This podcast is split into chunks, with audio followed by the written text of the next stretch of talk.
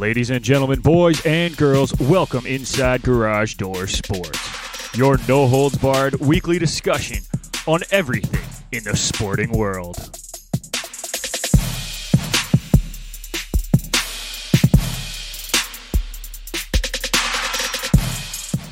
For all your news on hockey, baseball, basketball, football, soccer, and more, you've come to the right place. And now it's time for your hosts, Nick McVicker, Kyle Vardy, and Irfan Manji.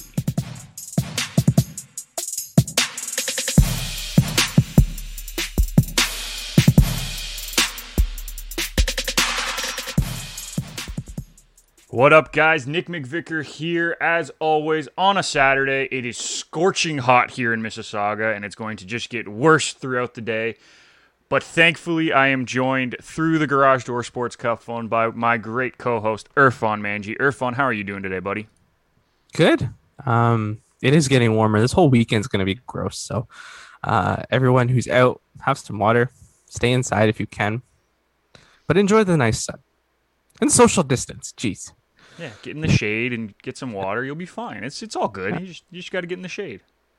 I went for a walk yesterday. I don't walk or fun. You know that. I I got out and walked yesterday. So Nice. He um, normally skates to places. Skates. I normally drive to places. I skate when I'm really bored. Yeah. But And when he's very, very bored, then he walks. Yes. so it was. Uh, it, it's been a. It's been an interesting week here at the network. Uh, Kyle cannot join us, unfortunately. He is uh, just getting over something quickly, so he will be back next week. Don't worry, he's still part of the team. we all missed last week. He's missing this week. We're all good. Everything's fine. Um, but we got a lot to talk about, Irfan. We've missed two weeks of sports, and we got to kind of catch up. So let's get right into it with our kickoff segment, sponsored by Canada Kicking Academy. If you are looking for year-round professional development with elite competition, you need to train with the Canada Kicking Academy. The Ferrara brothers, Daniel and Gabe, are both University of Guelph alumni, and after illustrious university careers, they want to teach you everything they've learned over the years. If you want to take your special teams game to the next level, you need to train with the Canada Kicking Academy. Visit them at CanadaKickingAcademy.com or follow them on Instagram at Canada Kicking Academy. And Irfan, let's start with NBA. I know we normally don't. We're very we're very hockey focused usually at this time of year, but let's start with the NBA, man, because there's been some great games. Actually, let me correct that. There's been some great performances in the playoffs so far. I wouldn't necessarily say either team played great games, but individual performances have been incredible so far. And seven out of the eight teams are already set for the second round. We're just waiting on the last one between the Clippers and the Mavs. Is there anyone that really stood out to you? Uh, let's let's start with that. Sure. Um, we talk about individual performances. I'll put that on the side for a little bit, but that Nuggets Blazers series was absolutely amazing. I really enjoyed it. When Dame shows up in the playoffs, you have um, you have entertainment. Um, you know, CJ McCallum wasn't great, but I mean, you look at Damon, how he's been able to carry this team for the last four or five years in the playoffs. Like, uh, individual performance there, but like collectively, this series might have been one of the best series to watch, just because you know the Nugs didn't have two or three starters, um, and the Joker kind of led this team, and it was a good series to watch and four two to the Nuggets there. Uh, um, in terms of individual performances, you look at Luka Doncic, who's very much so carried this Mavs team through the playoffs. Um, then you look at you know Kawhi Leonard, who's had 30 plus points in every game in, in this series, and now you're going to game seven. So, uh, like he came in clutch with 45 points last night, which you know got them that seven point win. So that's that's been great in terms of individual performances. And then when you when you want to look at like a very good collective team performance, I thought the Phoenix Suns did a great job um, outplaying the Lakers. And yes, the Lakers haven't been healthy in the second half of the season, but you know, uh, kudos to Booker, kudos to to Paul for really really getting them through. And yes, I know I'm focusing on on um on the West, so I'll move over quickly to the East there. But um, the Hawks, uh, you know, I, I mentioned this to you guys a couple weeks ago that I, I think the Hawks are going to be a, a dangerous squad, and and they showed it to the Knicks. I mean, the Knicks looked sort of out of place. Um, not the Knicks, too Knicks much. just looked young to me. That's that's the biggest thing that I saw, and it's not necessarily a bad thing because they are a young team. This is Mm-hmm. the first time they've been in the playoffs in how long? Like like eight years. Yeah, they needed that kind of experience. So I, I don't really blame the Knicks on that. And I thought honestly they didn't play terribly. They No. looked outmatched, Mhm. but they didn't play awful. Like honestly, the Lakers to me looked awful. they did. They're very lucky to even have two wins. in Like my opinion. LeBron was okay. I wouldn't say LeBron was LeBron, but he was okay. Like he was the best player by far on the Lakers, and I don't think anyone would ever argue with me on that. But No. outside of LeBron, they had nobody. Everyone disappeared. Yep. No, you're you're not wrong with that. Um, you know, the rest of the East sort of played out the way it should have played out. Um, that Miami sweep was a little surprising just because uh, last year's finalists, uh, you still have Jimmy Butler ready to go, but the Bucks mean business. So I mean, if you're the second round and that Bucks net series is going to be super juicy. Uh, any surprises for you on your end? Because I kind of just went through every every matchup basically. Well, I, that's the thing. I don't think there was any real surprises. Period. Like the Knicks Hawks was a toss up to me going into the playoff just because of how the Knicks played this season, but they were just overmatched by a team who was ready to go and they just didn't seem ready to go for playoff basketball, which is fine. Um, if Dallas beats the Clippers, maybe that's the biggest surprise. Uh, even though it's really not because they have one of the best young players in the league. But it would be a big surprise because the Clippers are supposed to be a championship team, right? Like that's what they've been touted as. That's what everyone calls them. They're a championship caliber team that hasn't done it. So if they lose to the Mavs in the first round, it is a bit of a surprise, but it's still f- the f- top three teams in each conference made it to the second round, and that would be both number five teams making it if the Mavs make it. So it's not really a surprise in that aspect. Doncic has looked phenomenal. I was looking at the stats. There's seven players right now that are averaging 30 points or more per game in the playoffs so far. And out of all of them, only one of them is out. Or sorry, two of them are out. Dame and Tatum. Mm-hmm. Like that's that bodes well for the playoffs. And I mean, one more will be out because Doncic and Kawhi are also in that seven. So three out of the seven will be out by the time the next round starts. Mhm. It's just kind of crazy to me, like how good these young guys are. Like you look at that top, you have Doncic, you have Tatum, you have Ja Morant, you have Booker, you have Young, you have Mitchell. Like these guys are stepping up. Even Dillon Brooks is having a phenomenal playoff so far for Memphis, and they, I know they're out. I get that, but they didn't look completely out of place in that Jazz series No. they got outplayed 100%. The Jazz are the better team and that's they're the number 1 team in the conference. Like You no expect that. no mm-hmm. duh, like there's you expect it as you said. But Memphis did not look out of place like I thought they might. That was No. the biggest thing to me. I thought they might look out of place.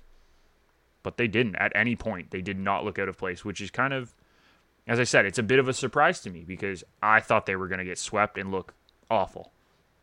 No. They didn't. But they didn't. They did not at all.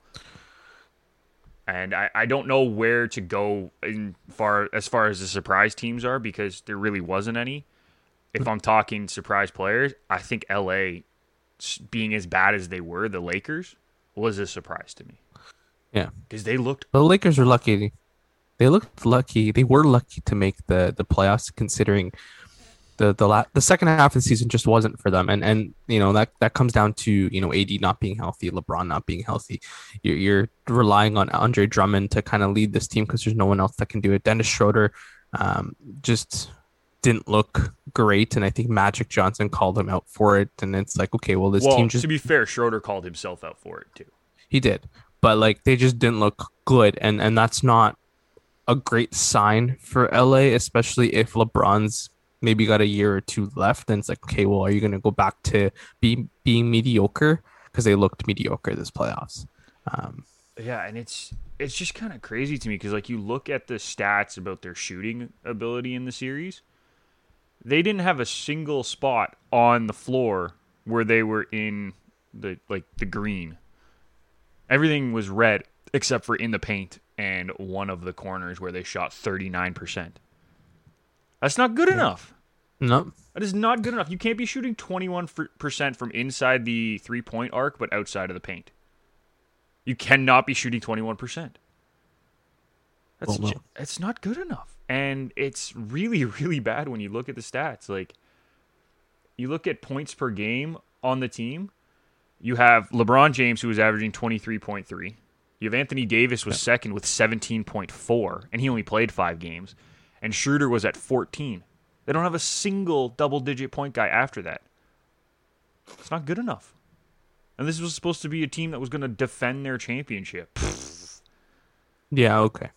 No. Well, I mean, initially to start the season, yes, I think they were supposed to be where they are, but uh, like down the stretch, it just wasn't.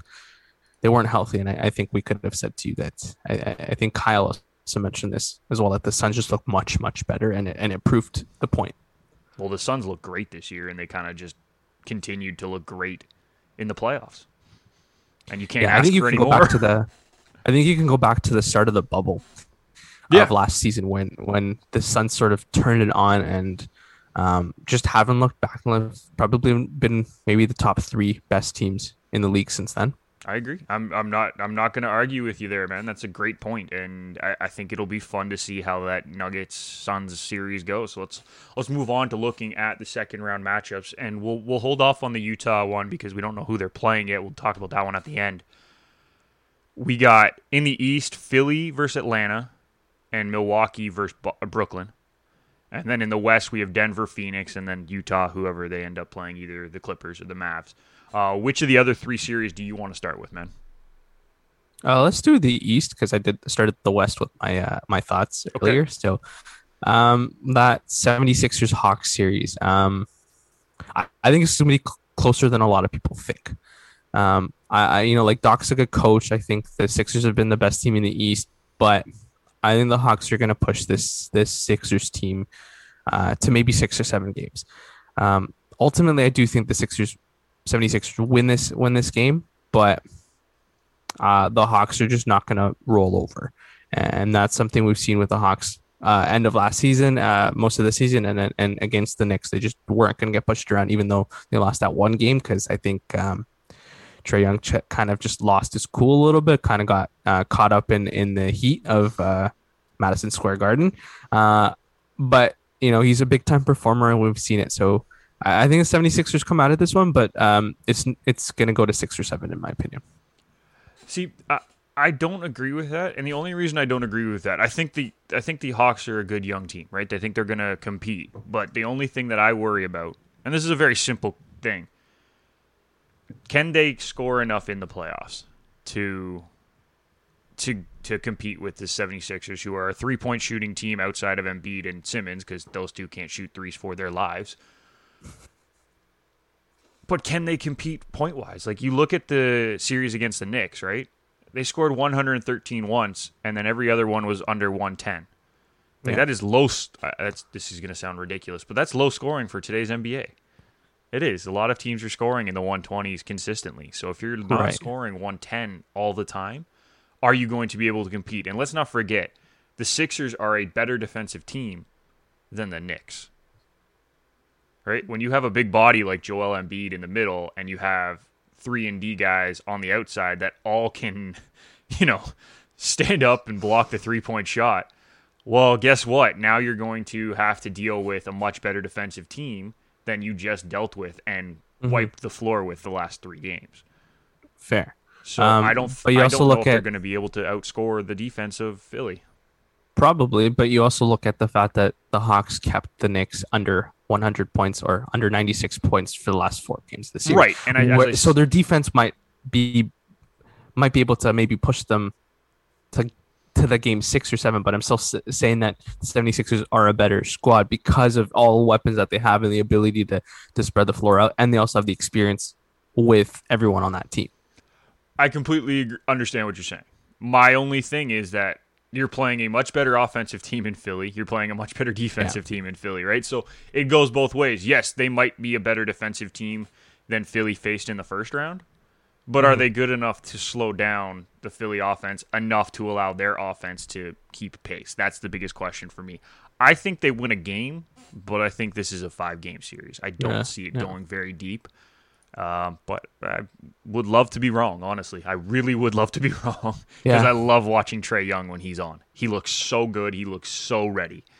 So uh, let's move on to the other East one Brooklyn, Milwaukee. We're looking at Giannis trying to get over that hump in that Eastern Conference. He always gets to the second round. Sometimes he gets to the third round, but he doesn't have the team. The team looks good this year. I know they finished third, but they look like they came together near the end of the season. We talked about it in our playoff preview. How do they match up against this Brooklyn Nets team that is so good? Like, just look Well, at I mean, those big three, right? question- They're so good. Exactly. Um, my biggest question would be who does Giannis match up with? Is he going to play up against Kevin Durant, or is he going to try and slow down um, James Harden? Like that's my question. Um, in terms of the defensive scheme, um, I don't think Kawhi, uh, Kyrie Irving, sorry, is going to be that big game changer, but uh, Durant and, and Harden are going to are going to be the issue. So who does he defend up against just to make sure that there's only one guy trying to score 40 points a night and not two or three, you know? And that's the that's the biggest question. I think whoever uh Antetokounmpo is going to play against, it's going to be um he's just going to have to cross them off. That's it. So uh, the, the the Bucks defense is going to have to show up, obviously, and we saw that in, in the Miami series where they just suffocated all of their players. Um, I'm not sure that happens with with Brooklyn, but um, like I, I think this is probably going to be one of the best series we're going to see just because of how good the Bucks, like you mentioned, have been this season, but also the fact that the the Nets themselves are healthy at the right time. They have five to six options that can score. It's just how are they going to distribute the ball because um, they did have a little bit of an issue in that Boston game that the Yep. the Celtics won where they couldn't figure out who's taking the shot or who's moving that playoff. And obviously, there was just one game. But when you're playing a better defensive team and a better collective unit than the Bucks, you, you're going to see more of those games if they can't figure it out. A hundred percent, and I, I, you worry um, for the Bucks. Donte DiVincenzo got hurt in the first round, right? I, I don't know how serious it is, but he got hurt. How is he going to be able to play? Because he was he looked very good in the regular season. Well, I won't say very good, but he looked good in the regular season and was a very competent player.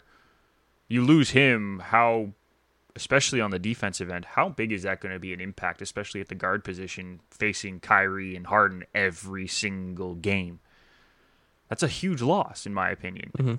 I know he, again. I know he's not a super point guy. I know he's not going to blow you away that way, but he's a defensive player. He keeps people to the outside. He's a good defensive three point player. That's a big key when you're playing against two high quality guards. And if he's not healthy, I, I can't even remember if he's even going to be playing in this game in this series, honestly. But Yeah. like, Yeah. if you No, lose him, either. but Yeah. yeah, you're probably looking at, I guess, Bryn Forbes sort of slotting into that role. I don't know if it's gonna work or maybe Jeff Teague, but um, I think Donte's a better defender out of the three, um, especially if you want to slow Kyrie down, um, which you know it's not hard to get on his nerves. Just push him around a little bit, but. Um, if he's not stopped early, then you're looking at him getting 25 to 30 points a night as well. Um, and DiVincenzo's out for the rest of the playoffs. so there you go. So you you're- gotta you gotta find somebody. Don't be surprised if PJ Tucker starts at uh, shooting guard. Yeah, I would or not be maybe not surprised either. starts, maybe not starts, but plays shooting guard and tries to lock up Harden. I think that's actually the matchup I was uh, also thinking in my brain was that PJ Tucker. If you can get on Harden, then you're looking at KD and and Giannis, which I think will be a hell of a matchup. Um, just because both guys are just that good, and and uh, no knock on Kevin Durant, but Kevin Durant's a, a very good defender too. So not forgetting that part. Um, Yeah. he's a good defender and he's a good scorer. So you're looking at two of the best players. So like this, the head-to-head matchups in that series could be Jrue Holiday versus Kyrie, Yeah. PJ Tucker defensively against Harden. You're not going to get a whole lot offensively from PJ Tucker, but that's not what But I'm okay with for. that. No, That's but not I'd what be he's okay in with there that. for. You get Khris Middleton for the Bucks going up against whoever the power forward is, mm-hmm. or sorry, the small forward, Yeah. and then you get Giannis going up against uh, Durant. Yeah. Or poss- we could also see Middleton go up against Durant. Yeah, they can could do a be- switch. Which could be an interesting thing Mhm. to try to free up Giannis on the offensive end. Um, that could be another thing, but we'll, we'll see how that all plays out. I, I think it will be a very good series. This is one that I see going at least six. Mhm. And I don't know which games the Bucks are going to win, but I, I have I have it going six, and I think it'll be a very interesting one. What about you? Uh, I'd say six or seven for this one as well. It's just uh, this is a better Bucks team, and I think defensively they've sort of tightened up this year. And you know, every year I feel like they're improving defensively, but they also have weapons going the opposite way. Um, bringing in Holiday was smart. Bringing in PJ Tucker was very smart uh, on the defensive end for Tucker. But Tucker can come in and score ten to twelve points for you, which you know in the playoffs when you can't score against a good team, that helps a lot. Um, I'm I, I think you know that the Nets defensive side might be a little bit of a question mark because you have two liabilities back there, but um, I, I think the Nets are a better team and it's going to go to six or seven. But I think the Nets ultimately come out of the series. Who's who's the two liabilities defensively? Uh, Harden and Kyrie. Kyrie's a good defensive player. Uh, he he hasn't been lights out in my opinion. I'm not saying lights out, but he's a good defensive player. I would not call him a liability. He Uh, gets his hands. In, he gets his hands in the lanes. He tries to steal the ball. Like he's. This I is wouldn't call probably my- liability. This is my this is my bias of not liking him. Fair enough. I'm- I'm not a huge fan of Kyrie, but I will give him credit. Like he's not a defensive liability. Is he a great defender? No, there's No. He's not. So that's he's a, sorry. I will recant my statement and say that, that he's uh he's not. A, there are two not great defenders on this team that will maybe blow you away. Um, maybe the one liability is James Harden because he doesn't Fair. have any effort coming back there. okay. I'll, I'll That- give you that. No, I just. I'm just. I will defend Kyrie on that. I'm not a huge Kyrie fan, but I'll give him the credit where it's due. He isn't the Mhm. worst defensive player like everyone assumes that he is. He's actually active on the defensive end. He's Yeah. not great, but he's He's active. not good at shutting a lot of players down. That's the only problem. That's fair. That's fair. Yeah. Uh, let's move over to the West. Suns, Nuggets, two versus three. This is going to be an incredibly fun series, in my opinion. It's going to be high scoring. It's going to be a very interesting matchup wise, especially with Jamal Murray out. Like, if he was here, imagine that matchup between Booker and Murray. How much fun that would be, Irfan. Like, we would be looking at one of the best matchups head to head in the much fun. Um, what do you see from this one? Mm-hmm. I'm quite I'm quite sad about that. Uh, sorry, uh, I was just gonna say I'm quite sad about this matchup because the Nuggets don't have their best players to play up against a very good, healthy Suns team. So to me, that's that's a little bit of fortunate, but um, yeah, like you said, Jamal Murray, uh, the Canadian boy, super happy if he was there, but unfortunately, this sort of stuff happens. But this this Nuggets team is for the future. I think they have enough talent. So even if they get eliminated this year, they they'll come back next year and they'll probably just be as good as they are this year. So um, I think the Suns ultimately win. better next year if Jamal Murray's healthy all year. Yeah, they're, they're just gonna keep growing. Um, I think the Suns win this series. They've just been so good this season, and they're they've just figured it out. And you know, we haven't said this about a lot of teams this year, but I think the Suns have figured it out. They know what everyone's position is. They understand their roles, and no one's bet. No one's gonna be like, "Oh, I'm the guy." And it's like, well, no, you have multiple guys on this team that know how to carry this team. When you like when when um, the Suns are having a hard time getting buckets, you had uh, CP3 creating opportunities for you, trying to spread the ball out, and that's what allowed them to get their offense going. Or you know, like you're just not getting the lanes open. There you go. Devin Booker steps up and, and um, makes a, a, a big couple of points for you. So this Suns team is is probably one of the best teams in this in this division, in this conference, probably in the league right now. If um if they stay healthy, healthy and continue to to play that collective, we're a team effort and mindset. So um, unfortunate for the Nuggets not to be healthy, but uh, I think the Suns win this in about five or six. I have this one going at least six, most likely seven in my opinion, just because I think Mm-hmm. Jokic is going to put the Nuggets on his back and say, "We're going as far as we can." Well, And yeah, it's just going to be fun. I love watching him play. He is such a good player, and he's. I still somehow think he's underrated, which is crazy to say because he's in the MVP conversation. But I think he's underrated. Mhm. I truly think he is an underrated player in the league because of what he's able to do from his position and his size. Mhm. So Well, if I was to ask you who are the three, uh, like who do you think of as the best players in the league? I don't think anyone says Djokovic, Jovic, sorry, um, like like that. Like it, it's probably LeBron, Kyrie, Harden, Steph. Like you're No, the three. Doncic To, the three to me always are going to be like. Sorry, right now would be LeBron, Steph, Durant, Right. and I would probably have Kawhi fourth. But you don't think of this guy because he's so like he just flies under the radar, then has a performance like he did It's the against problem the Tra- playing in Colorado. is this is this collective Colorado sports? Well, yeah, lot, I find a lot of players. Just well, I mean, it's small market, right? hmm So like, it's the same with Portland. Like Dame Lillard was comically underrated for most of his career until he started hitting the big shots in playoffs because his team finally got there. But regular season Dame is ridiculously good. hmm right? It's the same thing with like Memphis. Ja Morant is going to be underrated, I think, for the next couple of years. He's a great player. Is he at the level of all these other guys that we're talking about? No, and I'm not saying he is. I want that, I want to make that very, very clear. He's not at the level where everyone else is, but he's a very good player. He's one of When you're talking about the future. top- I'm thinking he's one of the top seven, six or seven point guards in the league. Mhm. Personally, Definitely. Like And- you're looking at a transition from the older players and that older stock into that younger stock, and I think we have that generational talent ready to sort of take over when everyone exactly. down. And and the other team that is comically underrated usually is the Phoenix Suns. Mhm. right? So Devin Booker, I think, is underrated. But that's uh, this is an argument that we don't need to make right now because they're all in the playoffs and we get to watch them play. Um, but yeah, I see this game going six or seven just because Jokic can carry people into into the next round if he needs to, right? Yeah. Like I just see that happening. Um, I guess the last one we'll quickly touch on Utah. Let's we'll do both options. Utah, if they play the Clippers, are fun. How far do you see this going and why?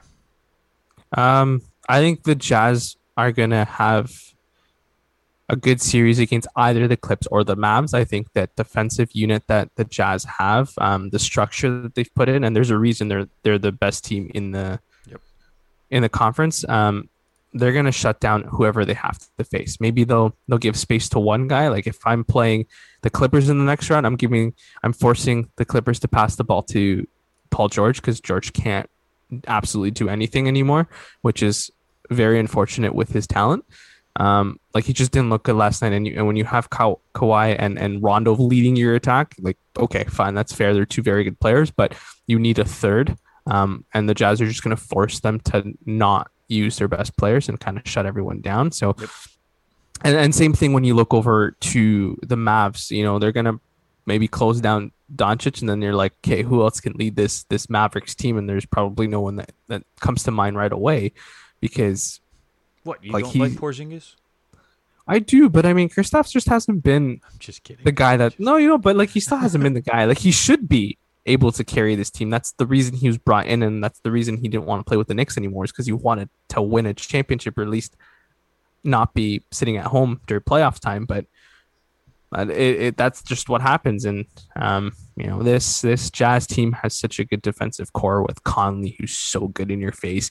Um, Rudy Gobert is a good defender. Uh, Mitch Donovan Mitchell just he can play any part of the court. He's just that good. Um, so I think they'll have they'll be fine against whoever they face because they're just defensively suffocate them. Um, so that's about it. No, I, I totally get what you're saying. I just wonder, and this is me personally wondering this: who can stop Doncic? I feel like their better matchup would be against the Clippers, and if they play the Clippers, I could see a sweep. I will say Mhm. that right now. Like I could see them sweeping them. When it comes to them playing the Mavs, who who is going to be able to actually stop Doncic? As good as Mike Conley is defensively, and as good as Donovan Mitchell is, neither of those guys match up size wise against Doncic. And he's he's a big dude. Let's not forget that. This is a six eight player who's mhm. playing point guard. Yeah. And he has the ability to open up space. So let's say they double team him, right? Well then you got guys like JJ Redick, who is a three point sniper, just sitting on the side waiting. Yeah. That's that's where they're at right now, right? And it, it's tough to argue that they're not that they're going to lose to the Mavs. I don't think I would say that they would lose to the Mavs in eight in, in a seven game series. But I think the Mavs win a game or two and make it Oh, like yeah. that, make it a six game series as opposed to getting mm-hmm. swept like the Clippers. I just don't see the Clippers putting any contest into the Jazz. No. Which is crazy to say because they're now in game seven with the Mavs, who I just said would take them to a six game series. But matchup wise, I just don't see it. I don't Mm-hmm. see it. No, that's a that's a good angle to look at it. I mean, whether they shift Rudy Gobert into that, but that's all details and But whether if you shift hap- Rudy Gobert, then Kristaps and Willie Cauley Stein down in the paint are wide open. they are, but right? So that's the thing. Like you can't shift Rudy Gobert down on Doncic. He's too fast for him anyway.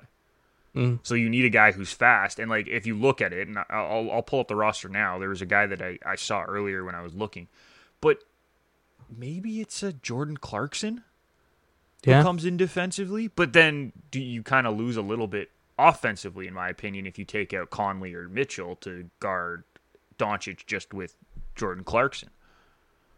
Right? I just I don't know what they do right now. Maybe it's a Joe Ingles as well. Maybe he comes in and tries to do that. Yeah. But no neither of those guys really scare me offensively, personally. Fair.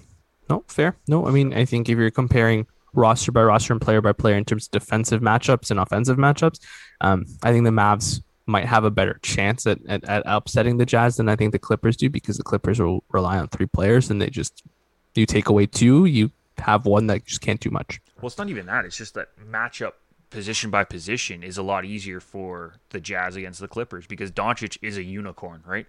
A hmm. six eight guy playing point guard is not normal. Six eight guy who can shoot from anywhere on the f- court, make any pass that they want. It's just not normal. Mm-hmm. It's it's so hard to guard because you can't you're not you can't guard that every day because it's not used. To, you can't find a guy off the street to be a practice guy like that. That just doesn't happen. Sure. So that'll do it for our kickoff segment, sponsored by Canada Kicking Academy. If you're looking for year round professional development with elite competition, you need to train with the Canada Kicking Academy. Visit them at CanadaKickingAcademy.com or follow them on Instagram at Canada Kicking Academy. Irfan, we're going to take a quick break. We will come back and talk some NHL. How does that sound? Thumbs up. All right, we'll be back after this. Hey guys, it's producer Jake here from Betting House, the Garage Door Sports Network's ultimate degenerate gambling podcast. Catch our episodes weekly on Apple, Spotify, and Google as we bring you banter, laughter, and of course picks for all sorts of games throughout the week. Give us a follow on our socials at Betting House Pod, where you can catch all our bets each week, as well as some bonus content. Remember to always gamble responsibly. Let's get rich. All right, Irfan, we are back. We did NBA. Now let's go to the NHL. Playoffs are going on there too, I guess. So uh, we got to talk some second round matchups because we didn't really get to preview it last week, unfortunately. But we're already three games into three series, two games in in the North. And my God, this round is so much fun. Every game, uh, actually, let me correct that. Every game that isn't being played in the North Division has been fun Yeah. even the Boston series, because that series, no offense, I was looking at that series and I thought it was going to be a snooze fest just because of the way the two teams play. No, it's been open. It's been open. It's been open. And it's been fun to watch. That Tampa Carolina series is so much fun. Colorado Vegas is incredible if you can stay up and watch it on the East Coast. I highly, highly, highly recommend. I double that. Yep. My second that. So much fun. The North Division, don't worry about it. It's it's honestly I hate saying it, but it is so boring to watch that series right now. Yeah. Did you Maybe for you watched the game like 10 yesterday, right? I did, and maybe for like ten minutes out of the sixty, it was exciting, and then the rest was just like, You found 10 minutes? I was like at 3. Oh and no, two I was of them being, were at the end of the game. I was looking at the last five games of the the five, sorry five minutes of the third, and then I think there was like a, a couple of stretches in the first and the second. Then I was like, okay, it's picking up, and then something goes off, and you're like, hey, this is what is going on? this is just ridiculous. well, and the crazy thing is like you watch that game cuz it's the early game usually. hmm And then you get the second game, which is either Tampa Carolina or Colorado Vegas. Hmm And you're just like, whatever team comes out of the North is going to get absolutely destroyed by whatever team comes out of the West. Agreed. Like it's not even going to be close. Who if Montreal wins this series because they're up two one now? Let's let's start with the North, I guess. If Montreal wins 2-0. this series. They're leading 2-0, right? Yeah, they're 2-0. That's what I said. yeah, yeah. If they win this series, right? Because they're now going back to Montreal with a 2-0 lead. Let's not forget that. So there's a good chance. Mon- Carey Price has played phenomenal, and I give Carey Price full credit. I give this Canadiens team full credit because they don't have any like I wouldn't say they have superstars on their roster. Would you Would you agree with me? There's no real superstars outside of Price. Maybe Weber, but he's not. Maybe. I wouldn't. I wouldn't call Weber a superstar anymore.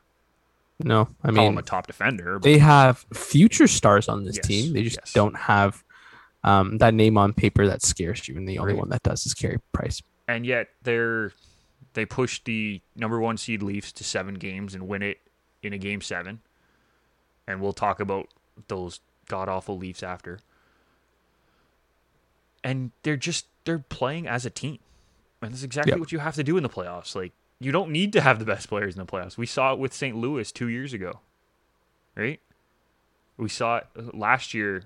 Tampa came together. I know they had big name players, but Tampa finally came together and figured it out last year. The Islanders made it to the conference final. Dallas made it to the eh, Stanley Cup final last year. Would you say Dallas was a top end team? No, God, no. No, But they came together as a team at the right time. So uh, this Canadian team is doing it, and they have obviously one of the best goaltenders in the league in Carey Price, and I will still argue that, even though everyone says I'm wrong. I still argue he's one of the top five You're not wrong. in the league. I know, but When he's healthy- getting old. when he's healthy and on top of his game, he's unstoppable. He's unbeatable. Like it's just ridiculous. And and I think people forget that they're like, oh, he plays for the Habs, and it's like, okay, so he plays for the Habs, but the fact that he's stealing games for the Habs, who don't have anybody that scares you, there's something wrong with your team if they can't beat them. Yeah. So I, I love to see Carey Price doing well, even as a Leaf fan. Like I do love to see him doing well. But how far can he realistically take this team if like honestly, if they get to the next round, can he get them past Colorado or Vegas? Is that even possible at this point? Maybe steal a game. But again, we've also said he can steal a game or two and then he steals a series for you. Um, but uh, this Colorado, Vegas, whoever comes out of that one, even Tampa Bay, Carolina, those teams are just built differently. There's something yeah, but they're on the other side of the bracket. That's why I was saying Colorado Yeah. Vegas in the next round. Like they'd have to get through Colorado Vegas. Yeah, but I'm I, off I, against I'm being positive for Habs fans here. Being ha- positive for Habs fans here. If you get past, you know, uh, the next round as well, like there's just waves of, like I don't think they've seen a team come at them in four line waves, No. and I think Colorado's an example of that. Vegas is an example of that. Tampa Bay is an example of that, where they can Carolina roll four, and Carolina as well. Um, they can roll four lines, and you're just like, okay, how do I stop every line? What's my matchup? I don't the think other, they've the had that. I will also say, sorry, I'm going to just add the Islanders can roll four lines. I wouldn't say they're as good as the other four teams that we Mm-hmm. just talked about, but the Islanders roll four lines. They do roll four lines. Barry Trotz loves his fourth line with um, Matt Martin and Cl- Clutterberg. Cal- Clutter. Thank you. I got you. Um, so like, and I mean, Boston doesn't have a bad four lines. Like, I think their their depth has improved this season, but they're probably not at the same level as the other teams. But again, back to the point is Montreal hasn't seen a team roll four lines on the go so well and so effectively because I don't think the Leafs did a good job of that. Um, I don't think that the Jets have that much like they have decent you know top uh, forwards but they don't have that ability to, to constantly run in any line to hem you in your own zone like that doesn't happen that hasn't happened in the north division this season. So um maybe the just, i think the level of competition is just a little bit lower coming out of the north and that's fine. A little that's bit. fine. Being positive here for for our canadian side. Because you know, we want a canadian team to win but it's just we're just not built. Like none of the canadian teams are built at that level. Maybe the leafs were but they just didn't show up. They just weren't good and and, we'll, and i know we'll talk about that later in the show. um but yeah Here's my here's my big concern for the Montreal Canadiens. Other than, you know, not scoring. They only have out of their entire playoff roster, which is 21 players have played in at least 4 games for the Habs in the playoffs so far. 21. Only 6 have a positive or neutral plus minus. So Carey Price is standing on his head yeah which is ridiculous. Um, let's talk about the Colorado Vegas series because it's been it's been the best series entertaining, and that's who the North Division will play next. So, yeah uh, i It's been- strike yeah, go ahead. I mo I motioned to strike the first game because that was not anywhere close to indicative of how the series should have been played.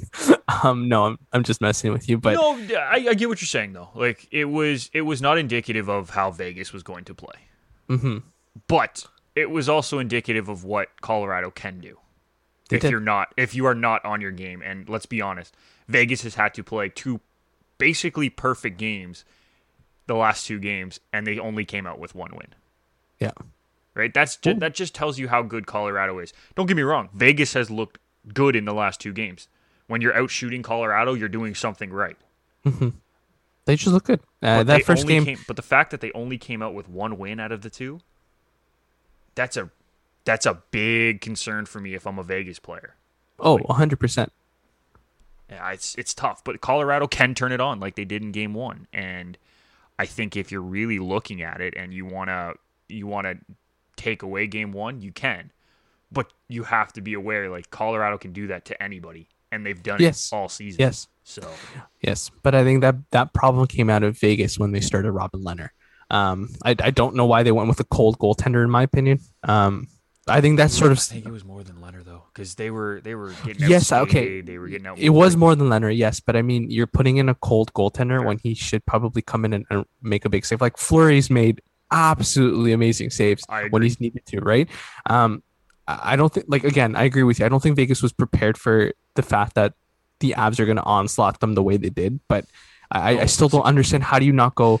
How do you not go with your your goaltender that you've been riding in the playoffs, who's been hot in the playoffs? Just let him stay. Like I know you want Lehner to get that opportunity because he is a one B one A sort of situation, but um, when you have Fleury, who's won a bunch of Stanley Cups, I would stick with him until he lets in seven goals himself. Yep. Yeah. No, I I I agree with you 100%. I'm not arguing that at all. It's uh it's a bit of a conundrum in my head cuz you look at it and Fleury has a 922 save percentage so f- like including last night's game in the playoffs so far with a sub 2 goals against average. He was your rock. I know you played 7 games. I get that, but you played 7 games with him. Mm-hmm. Like, why take him out? I get he's he's getting older, but he's probably said, "No, I'm good to go. I'm ready. Let's go, coach." Yeah. And by the way, another just absolutely insane stat to me, and we'll get into it with the Leafs. Jack Campbell is the only goaltender with a sub two goals against average and a plus 930 save percentage that didn't make it into the second round. That's a problem. Yeah. That's a problem. Anyway, we'll get into that. But I, I just I like stats, and you know that. And I'm on the Yeah, goalies- and then that's why- page, so I have to say it. um, this series, I see this one going six, and I think Colorado wins it in six. I think they'll Mm-hmm. they'll win. Vegas will win the next game and make it two two, in my opinion. Mm-hmm. Colorado will go back home, win game five, and then with the pressure on Vegas, Colorado will sneak out like a three two or a or a two one win in game six, just because it's going to be so tight. I, I just see that's how this series is going to go. And that's, Yeah. there's no absolutely nothing wrong with that if you're Vegas, in my opinion, because they will push Colorado to a lot of one goal games. Like five out of the six games, in my opinion, will be one goal games. Yeah. This makes me sad to see that two of the best teams in the league have to face off against each other so early because it's a treat. You want this on main mainstream TV, like you want people to be Yeah. watching this game. Um, I was actually sitting with my my my family watching this game because you know late night hockey is what you do when it's playoff time, and I started to think anything else. yeah, and I start to think about that that rivalry between the Avs and the Wings. Do you remember Yes. that in the early That's the reason that I'm a This is- Colorado fan. That is the this- reason that I love this team. This series has that sort of trademark where it does, and and you even every rush, every dump in, every play, you're like, is that Lidstrom making a play? Like, is that Sakic doing that? Because it just has that that that Detroit, uh, Colorado edge to it, and Yeah. I think this might be the new new early 2000s sort of battle between two of the best teams in the West. Well, Um, listening. I don't know if I'm allowed to make that make that um, assumption, but it just had that feeling. No, I, I agree. I think it's I think it's a great call, and unfortunately, they don't actually play in the same division normally, so we're not going to see it all the time. But in come playoff time, like we could see this as a Western Central final hmm multiple times for the next little Yeah. bit, which could be interesting. I think and it's funny you bring it up because they actually mentioned it on the broadcast. I don't know if you heard this, but they were comparing Rantanen to Sakic with his release ability, with his with his play, where where he's just can do kind of everything, right? And I'm like, huh, I didn't really think about that. Oh no. And then if you look I on the other side, yeah, but I, I remember hearing that, and then you look on the other side, and you're like, okay, well, yeah, they got they got kind of that Detroit feel. Like Pacioretty is to me like a Henrik Zetterberg, right? Big body, kind of does everything, Mhm. and is a clean player. Like he just does that for his team. Um, so yeah, I love I love that comparison, Irfan. That is well done, my friend. Yeah. It just it just I was like I had goosebumps when it was like a very close game and I'm like, okay, this is that that that West final that you want to see every year. Like these are the two teams and and no knock to anyone else because I think the West is very deep, but this is what you want if you're the NHL. You want this matchup and maybe a little bit earlier if you can, uh, so more people on the East Coast can also see how good these teams are. Um, but also, Yeah, well, I've told the you this when the games are in Colorado, it's fine. They usually start at eight or nine anyway. So Yeah, But I've also told you this this season that I think I've seen more West Western Conference sort of games than I've because seen any. thesis. Yeah, um, like I think I've seen more Oilers, um, Avs, and and Golden Knights games this season than I've seen Boston games. Yeah. and then that's just how it's been. That's just Um, because you've been working all day and then you're finally done at 10 and say, okay, I'm done for the day. Watch some hockey. But like I've been I've been very lucky to see very good hockey. Yeah. Um, and I that's agree. what I'm trying to say. Yeah. I agree. Speaking of very good hockey, nice segue to let's go Tampa, Carolina, man. This, this has also been an incredible series. I love watching Carolina play. hmm And I thought I thought Tampa would be the better team, and I still think Tampa is the better team. But my God, this is going to be fun. Like Yeah. we have two teams that are just so good, neither willing to quit. Three one goal games so far. It's very similar to the Florida series, in my opinion, outside of the, the first game for or the one game for Tampa where they blew them out of the water. Mhm. And it wasn't even close. But even even then, like Florida won a four one game in that series. This is just gonna be back and forth. hmm And I think those three teams are going to be competing with each other for a long time in playoff series somehow. I don't know how it's going to happen because they're not in the same division, so that could totally screw up my thought. But Florida, Carolina, Tampa, oh, I would love to see that over and over and over again. It's so much fun. You talk about waves of offense and waves of defense, like you you're seeing in those three series, in those three teams. Sorry, um, Carolina being able to go between Nedeljkovic and uh, Peter Maz. Uh, Peter Mrazek thank you, and Um, Reimer even. and Reimer even, but like you've seen them go back and forth, and it, it looks like they haven't skipped a step. No, they don't. um, they don't care. and and just no, it doesn't because you you know it's just like we know someone's gonna make a stop. We just have to score. Yeah. Um, and full credit to both teams, but also Tampa Bay for finding a gear. Like I feel like they haven't hit their stride, and they're still playing very well, um, which is scary to say. Um, because I do think they're they're probably the top three team in, in, in left right now, Oh, and God, yeah. um, and then there's Carolina slowly falling in behind them, but not much, not far, not that far behind. Um, No, I think it's Colorado, Vegas, Tampa, Carolina, in my opinion. And Mhm. the other four teams are on a different level.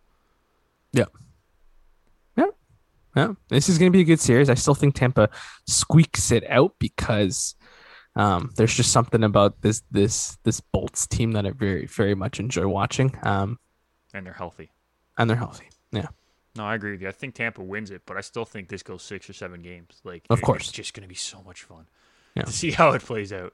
that uh that Aho goal in overtime, I was like, this is gonna be a good series. God damn it!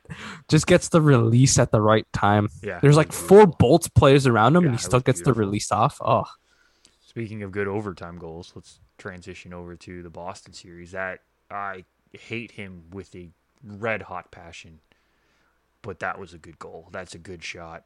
Like he placed, he could not have placed that any better, Brad Marchand. but that was a lucky shot. Like I don't It know It was a lucky shot, but that was where he was shooting, and you could tell. Like he had one shot, he took it and tried to hit that corner and managed to hit that corner. Fair enough. Yeah, Right? Like I give him credit. That's a great shot. Was it luck? Probably. It was calculated luck, is what I will call it. we'll give him the calculated luck part of it. But yeah, Well, no, but Um, like it, it is like he knew if he was going to score, it was going to be in that corner, so he threw it to that corner. So many things had to go right for it to still go in, so that's where the luck comes in. But it was calculated. Mhm. But this series is an interesting one to me, and I'm sure it is to you too, because you're a Boston fan and you're sitting on like needles every time you watch them play right now. I have a big sigh of relief once we hit overtime, and this is probably the opposite of what should happen. But when overtime hits, I go, okay, you know what? Now I think any team has the ability to win it because there's just one goal. Um, and and I'm quite surprised that the Isles lost in overtime because they had a three and zero record going into overtime. Just the way they're Oh, able to shut them down, like shut any team down in overtime. And not to mention Um, how good Varlamov looked in the third period. Like Oh, he yeah. looked, he looked like a wall. Like it wa- was not a goalie in net; it was a brick wall over the front of the crease. Mhm. And, And and that's what allowed the the Isles to stay anywhere in this game, um, like the whole game in general. Um, 100%. but a lucky bounce off the boards. I think a miscalculation on the fourth line and on Connor Clifton led to the Isles goal. But no doubt, like it, the fact that we've seen this time and time again, if you have a hot goaltender that can give you saves at the right time, Carey Price, um, you know, you can you can score a lucky goal. You can score a bounce and go, there you go, we're back into this game. And now the other team's like, okay, what are we doing? Because when the Isles scored, it looked like the Isles were actually going to come out and win that game. Oh yeah, I, I thought they were, and honestly, Varlamov looked like the better goaltender in the third period. In my opinion, he was he was Mm-hmm. eating rebounds. I'm not saying Rask looked bad. Don't get me wrong, but he Mhm. was he was giving up more rebounds. He wasn't eating the puck as cleanly as he normally does. And I'm like, oh, if they're going into overtime and this is how Rask is going to play, the Isles are going to score, right? Like Yeah. that, that's just what I thought. Mhm. And then you saw. You saw what he did in overtime, and it's like, oh, there he is. We found him. He was he was just in the change 10 room in third period. It was Yeah. Right? But you, you look at that, it's like, oh, okay, so this team isn't just just worried about Patrice Bergeron and Brad Marchand trying to score goals. They still have Rask in net. Okay, so it's fine.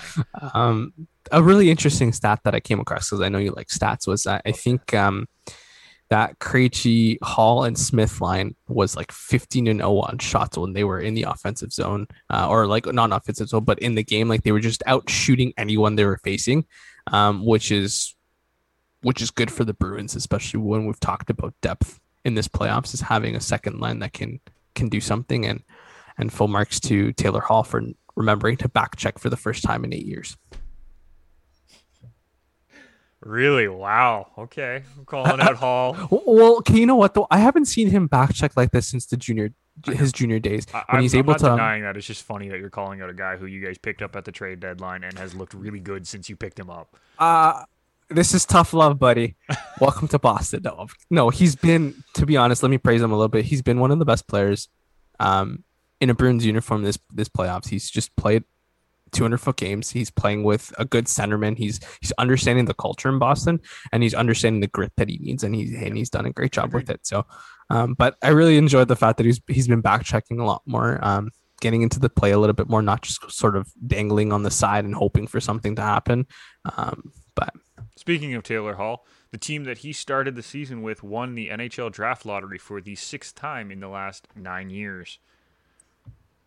Because the Buffalo Sabres are going to pick number one. And are they gonna ridiculous stat? I'm sorry, I love it, but it is a ridiculous stat. either it's either the Sabres or the Oilers that's gonna gonna get a no, first. but he was New Jersey got the number one Yeah. pick the year that he was on that team.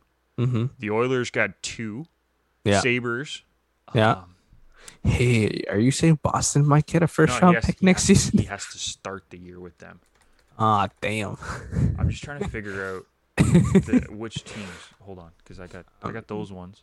So while you do that, I'll, I'll talk a little bit about the Isles. I've I've loved their defensive shape, and then this is something for Barry Trotz, but they've looked good going forward. Like they've good they've looked good in the offensive zone, and and they just haven't looked out of place. And and I mean, when you talk about Barry Trotz and you think defensive, but you also remember the fact that when they won the Stanley Cup in 2018, he had a very good balanced offensive team and a good defensive team. And it and this Isles team maybe not at that same level in terms of having Ovi and not having Ovi, but they're they're like Josh ba- Josh Bailey's become such a good player for the Isles. Um, Matt Barzal gets a goal uh, the other night, looks good. Um, Varlamov can renew games, so this Isles team's going to be tough. I think they might be a better competition for Tampa Bay if they if they come out of this series.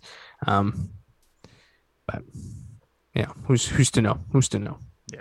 So sorry, this is the fifth time that Taylor Hall's team won the draft lottery.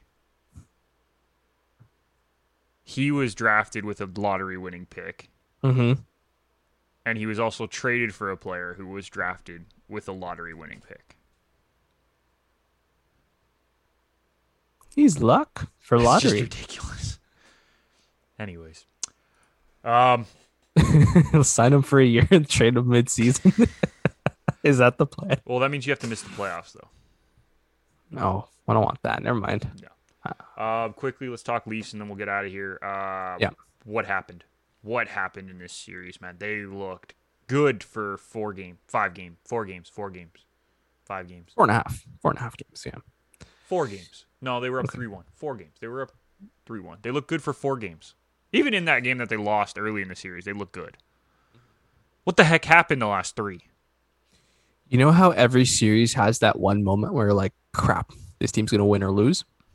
I think it happened. I'm okay losing game five because obviously, you know, it's the pressure of playing at home and whatnot, and and and, and it's just And tough to do Price. that. Yeah, so I get that. But game six, that defining moment for me where I was like, crap, is this going to be another Leafs loss? And it ends up happening is that Mitch Marner uh, delay a game penalty that led to the five on three eventually. Oh, Um, second one, yeah. yeah, it's just you can't be doing that. And that to me, the minute that happened, I was like, oh crap, the Habs are actually gonna win this series. Um, and it's just the way everything, all the momentum, all the luck sort of just flushed over to the Habs after that moment. And I don't think they looked back, and obviously you shouldn't, but they just look like the better team from then until the end of the series. And and to me, the Leafs were probably uh hard done not to win game five, but um, or kind of close out the series then, or even stay in the series in game six. But after that, it was that mistake to me just changed everything for the Leafs. It was just stupid mistakes that killed them. Every Mhm. single goal that Montreal scored from game five onward was mostly a stupid mistake. Mhm. Both overtime goals were awful mistakes. Yeah. And just unnecessary, especially the game five one, passing it across the blue line and not even like whiffing on the pass. You can't do that in overtime. You can't do that. They were taking they were taking Leaf chances at the wrong time. And then the Dermott one, like I don't blame Dermott for having a bad game. Like someone has to call him off and just say dump it out. Mm-hmm. But you gotta know, like you gotta be aware of what's going on, and they weren't, and it cost them dearly. Also, what was that challenge, by the way, for goaltender interference? I was like, what are you? Are you dumb? It's clearly not goaltender interference, and you already have a penalty, so now you're going back on a five on three. Like that's just stupid. What It are you was just- thinking? Collectively, for some reason, once Game Six hit, the thought process and the thinking for the Leafs just went. It disappeared, and you're like, you can't do that to a guy in net for you, Jack Campbell. Like you said the stat earlier in the show where he was lights out. That like you look at that stat and you compare it to me, and I say that goalie's got this team going to the next round. Yeah, if I if I read off the stats and I read like three of the top te- top goaltenders in the playoffs, you would say all three of them would have got to the next round. Jack Yes. Campbell was third, Yeah. Which is And- stupid. Yeah. Um, I want to get into what the Leafs are going to do, but you know what? Let's hold that conversation till next week, till Kyle's back, Yep. and we'll, we'll talk about what the Leafs can do in the offseason. Obviously, we have to. We're Toronto based. We got to talk about it. We got a lot, and there's so many question marks on this team. So we'll we'll come back with that next week. Um,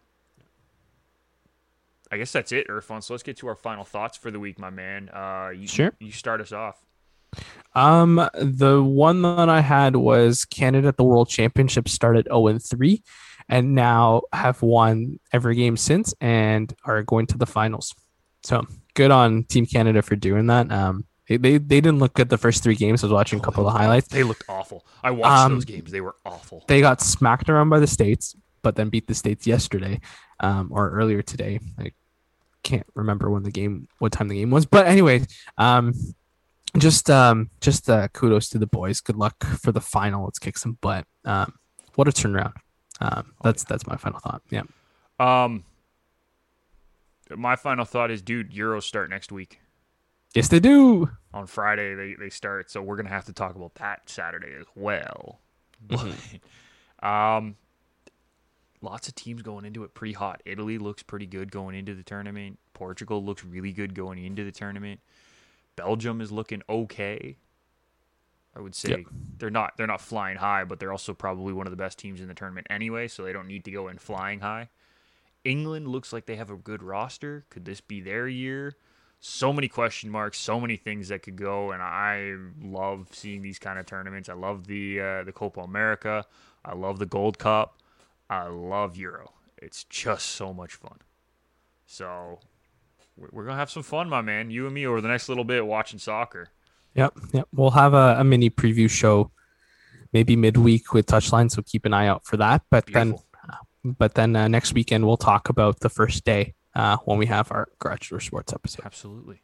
Maybe Yeah. we pull Paige on to talk about it too. Yeah, yeah. Bring her Maybe, on. She'll we'll be in our time zone. She'll be in our time zone by then. We'll, we'll see. We won't, we won't guarantee that, but maybe we pull her on for the main show. um, that'll do it for us here at Garage Door Sports. Make sure you check us out on Twitter and Instagram at Garage Door Sport on Twitter, at Garage Door Sports on Instagram. Make sure you head over to the website, garagedoorsports.com, for all of the shows. If you're looking for me, it's at Nick McVicker. If you are looking for Irfan, it's at Irfan Manji. And don't forget to check out our other co host, Kyle, at Kyle Vardy. Uh, he will be back next week. Hopefully, I'm assuming he'll be back next week. We'll we'll talk about that throughout the week and figure that out. But he should be back next week. Until then, thank you for listening, and we will see you next time.